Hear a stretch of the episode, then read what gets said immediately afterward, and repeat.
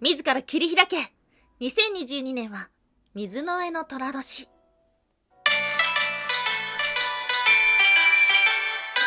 ンタンは妖怪について知りたい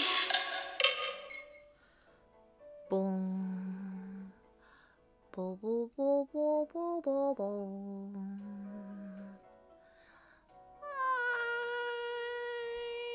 ドドン。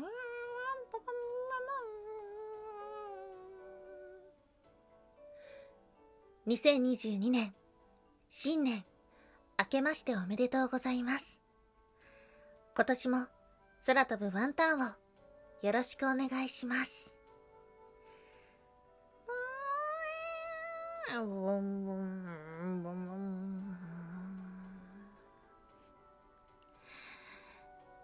ただいま。はい、空飛ぶワンタンです。はい、冬眠、かっこ正月休みをしていた空飛ぶワンタンですが、覚えていますでしょうか？皆様いかがお過ごしでしたでしょうか？ワンタンはね、年末年始は友達と年越しと、今年はね、初詣はお寺に行ったんですけども、こう、なんですかね、一年間やっぱ勉強してると、ちょっとした時にちょっとした知識が出てくるんですよ。あ、これなんとかやって、あ、これね、ほんまはなんとかやって、あ、これはこっから来たやつや、みたいな感じでですね、もうなんて言うんだろうな、うーん、自分がなりたくなかった大人になろうとしているっていうことを感じる年末年始でした。よろしくお願いします。まあでもね、新しいことを知れるってすごく面白いなっていうふうに思ったわけですよ。去年までは何にも思わなかったようなものが、あ、これってこういうのがあるんだよなとかっていうふうに思うだけで、あ、なんかちょっと楽しいっていうふうに気づくこともありました。なのでね、今年も変わらず妖怪だったり歴史の話をしていきたいななんていうふうに思ってるところです。ワンタンは妖怪について知りたいということで、この番組は普段キャラクター業界で働いているワンタンが日本におけるめちゃくちゃ面白いキャラクター妖怪についてサクサクっと紹介している番組です。この番組のスポンサーはとわさわさん、歴史とか世界遺産とかを語るラジオなど放送されています。詳細はツイッターにありますので、ぜひぜひ番組概要欄からチェックしてみてください。ボボン。ね、こう久しぶりの収録なんで、今までワンタンさんはどんなテンションだったのか ちょっと忘れかけているんですけども。まあ今年一発目何の話しようかなっていうふうに考えてたんですが、正月2022年ということなので、今日はですね、干支のお話です。はい。なんかさ、こうワンタンだけなのかな？あのー自分の江戸じゃない江戸について関心がなさすぎるっていう風に思うんですよ。まあ、自分の江戸もそんなに関心ないんですけども、も何年かすら覚えてないみたいなことってありませんか？なんか、何年何年あ、そうなんや、はーん、何年何年で、自分の江戸になった瞬間、はいはいはいはい、それ私私私みたいな。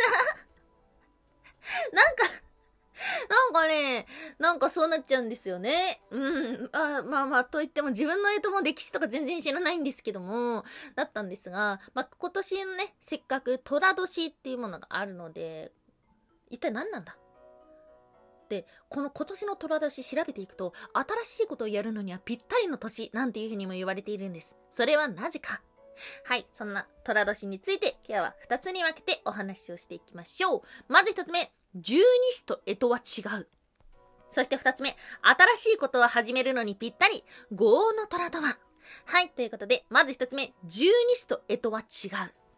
これ衝撃じゃないですか。ワンタンも知らなかった。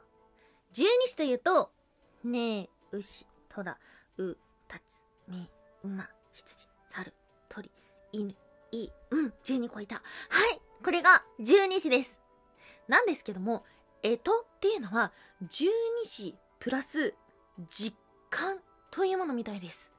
ほう。なので、干支っていうのは、実感十二支を略した呼び名みたいで、実感って一体何なんだよっていう風に言うと、こう、おつ、へい、てい、ぼ、き、こう、しん、じん、き。これ聞いたことがある方もいらっしゃるかもしれません。これはね、1から10までを数えるための言葉だったんです。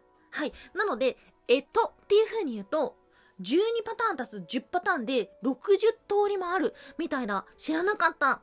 じゃあ2022年は何かというと、十二支で言うと、虎年。実感で言うと、神、水の絵。なので、干支は何ですかっていうと、水の上虎っていう風になるみたいです。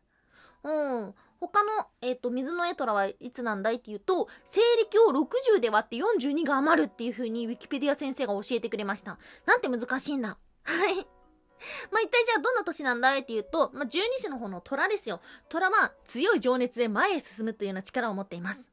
あとは、十二支で書く虎っていう漢字は、演者さん、演じるの縁から来ているというふうに言われていて、人前で立つ明るさや度胸だったりとか、同じ響きの縁、延長の縁っていう漢字から伸ばす成長するというような意味があるみたいです。うん。そして、人、水の絵っていうのは、数え順番で言うと、9番目のもので、漢字で書くと、あの、妊婦さんの女編の隣にある字が水の絵っていう字なんですけども、なので、はらむ、生まれるというような意味があるというふうに言われています。はい。なので、まさに新しいことをやるのにはぴったりの年なんだ。っていうのがね、この水の絵の虎みたいです。ですが、なんと、それだけではありません。さらにさらにパワーを秘めているんですが、この話はすごくややこしくなるぞ。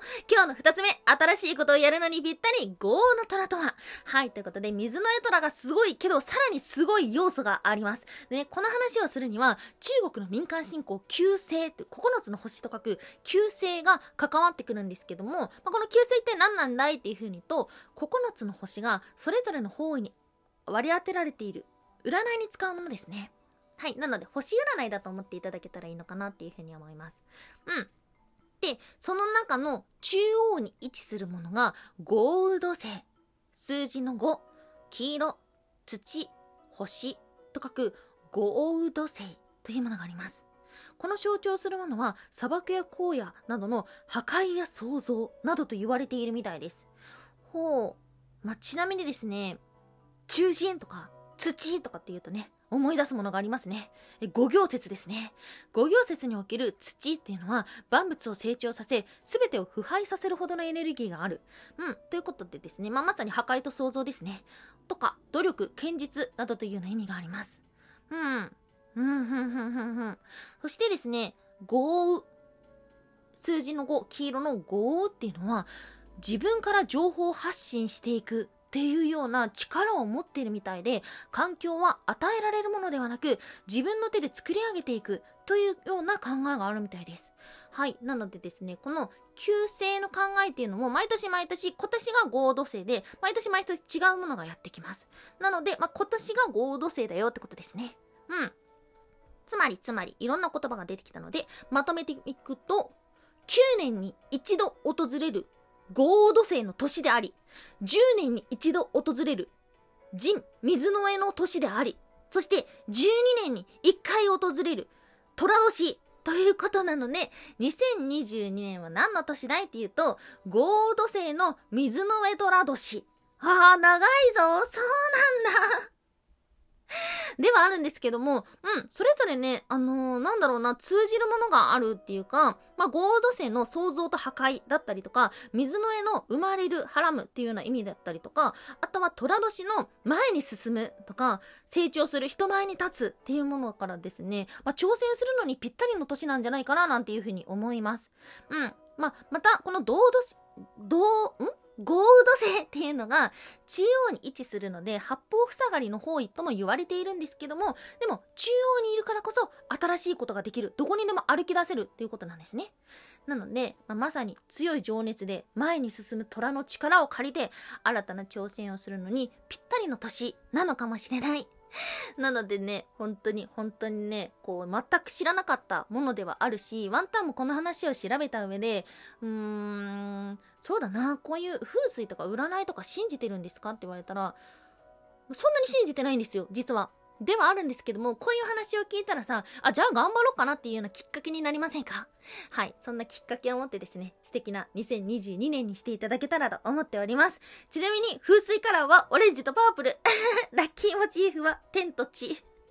らしいです。えー、皆さんこぞって、えー、天と地のモチーフのものを買いに行って、で、髪の毛をオレンジとパープルにしていただけたらと思います。2022年頑張りましょう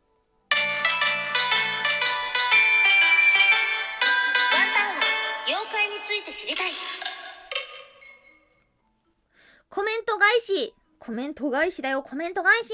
ありがとうございます。でね、コメント返しも、もちろんそうなんですけども、こう、お便、お便りだけではなくてギフトとかもたくさん休んでる間にいただいていていや、本当に、本当にありがたいです。すごい、すごい励みになるな今年もよろしくお願いしますっていうようなギフトをね、送っていただいた方もいれば、収録の方にお便りいただいた方もいて、ハンタンさんはすごく嬉しいです。なので、これからもよろしくお願いします。なんかしんみりしてきちゃった。はい。なので、なんかみんなに対してのお便りのお返しみたいな感じになっちゃった。はい。すごく嬉しいです。本当に嬉しいです。なんか、嬉しいですって思ってありがとうございますっていうのを聞きに来てくれてありがとうございます。今年も一年、どうぞよろしくお願いいたします。今日もお聴きいただきましてありがとうございました。以上、空飛ぶ満タンでした。